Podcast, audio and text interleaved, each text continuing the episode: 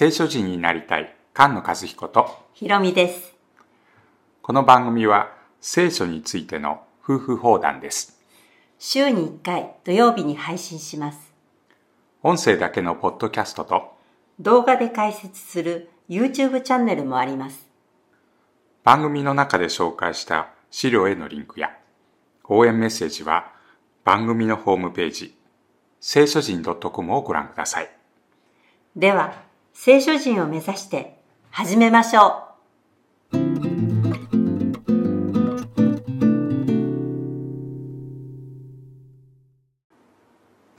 詩編30編です。詩編30編は12編から31編まで主の道について教えている段落の、えー最後の部分です。28から31まで。その段落には願いの声が聞かれる。そして感謝と賛美を捧げる。これが28から31までにたくさん出てきますよね。主よ、私はあなたを崇めます。あなたは私を引き上げ、敵が私のことによって喜ぶのを許されなかったからです。我が神、主よ、私があなたに向かって助けを叫び求めると、あなたは私を癒してくださいました。主よ、あなたは私の魂を読みから引き上げ、墓に下る者のうちから私を生き返らせてくださいました。この30編は墓から引き上げてくださった。そして怒りは束の間である。そしてまた墓に下らせないように。そして嘆きが踊りに。という墓、そして見怒りは束の間、墓、そして嘆きが踊りに。という順番で編集されてますよね。この読み、墓から救い出されるということなんですが、29編の時に見たように、えー神様の大勝利ですね。この最終的な勝利というものはヨベルの年というところに表されますよね。そうですね。主イエスが来られた時に安息日に街道に入って聖書の朗読をまあしました。それでイザヤ書が渡されたので、この箇所を呼びましたよね。囚人が解放され、盲人の目が開かれ、打ちひしがれている者に自由を得させ、主の恵みの年を告げ知らせるのである。うん、この主の恵みの年、すべての問題が解決されて自由になった。この主の恵みの年と言っているのはヨベルの年のことですね。そういうことなんですね。うん。命の御霊が与えられたので、えー罪と死から解放された。滅びから解放されて、栄光の自由に入る。栄光の自由、そうですね。その望みが与えられているということがローマ人への手紙に書いてありますけれども、主イエスが戦った最後の敵は、死でした。えーキリストはあらゆる敵をその足元に置くまでと決められてますけれども、最後の敵である死ですよね。それが滅ぼされました。主の生徒よ、主を褒め歌い、その聖なる皆に感謝せよ。その怒りはただつかの間で、その恵みは命の限り長いからである。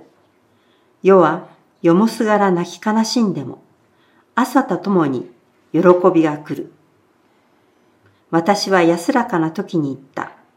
私は決して動かされることはないと。えーこの詩篇の中に、追語、対義語かが、えーたくさん出てきますよね。そうなんですよね。うん怒り、恵み、うん涙、喜び、嘆き、踊り、荒布、喜び。うん。一発大逆転みたいな感じですよね。そうですよね。全く反対な状態になるんですからね。うん。主よ、あなたの恵みをもって、私を揺るがない山のように固くされました。あなたが御顔を隠されたので、私はおじまどいました。主よ、私はあなたに呼ばわりました。ひたすら主に恋願いました。私が墓に下るならば、私の死に何の益があるでしょうか？塵はあなたを褒めたたえるでしょうか？あなたの誠を述べ伝えるでしょうか？それは主の皆にふさわしくないということを訴えてます訴えね。てるんですね。主よ、聞いてください。私を憐れんでください。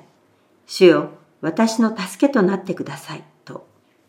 あなたは私のために嘆きを踊りに変え、荒布を解き、喜びを私の帯とされました。これは私の魂があなたを褒めたたえて、口をつぐむことのないためです。我が神、主よ、私はとこしえにあなたに感謝します。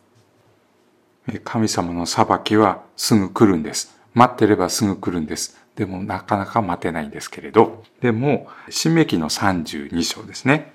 モーセの歌の中で、私は必ず敵を裁きます。速やかに来ます。すぐに来ます。ということを約束してくれています。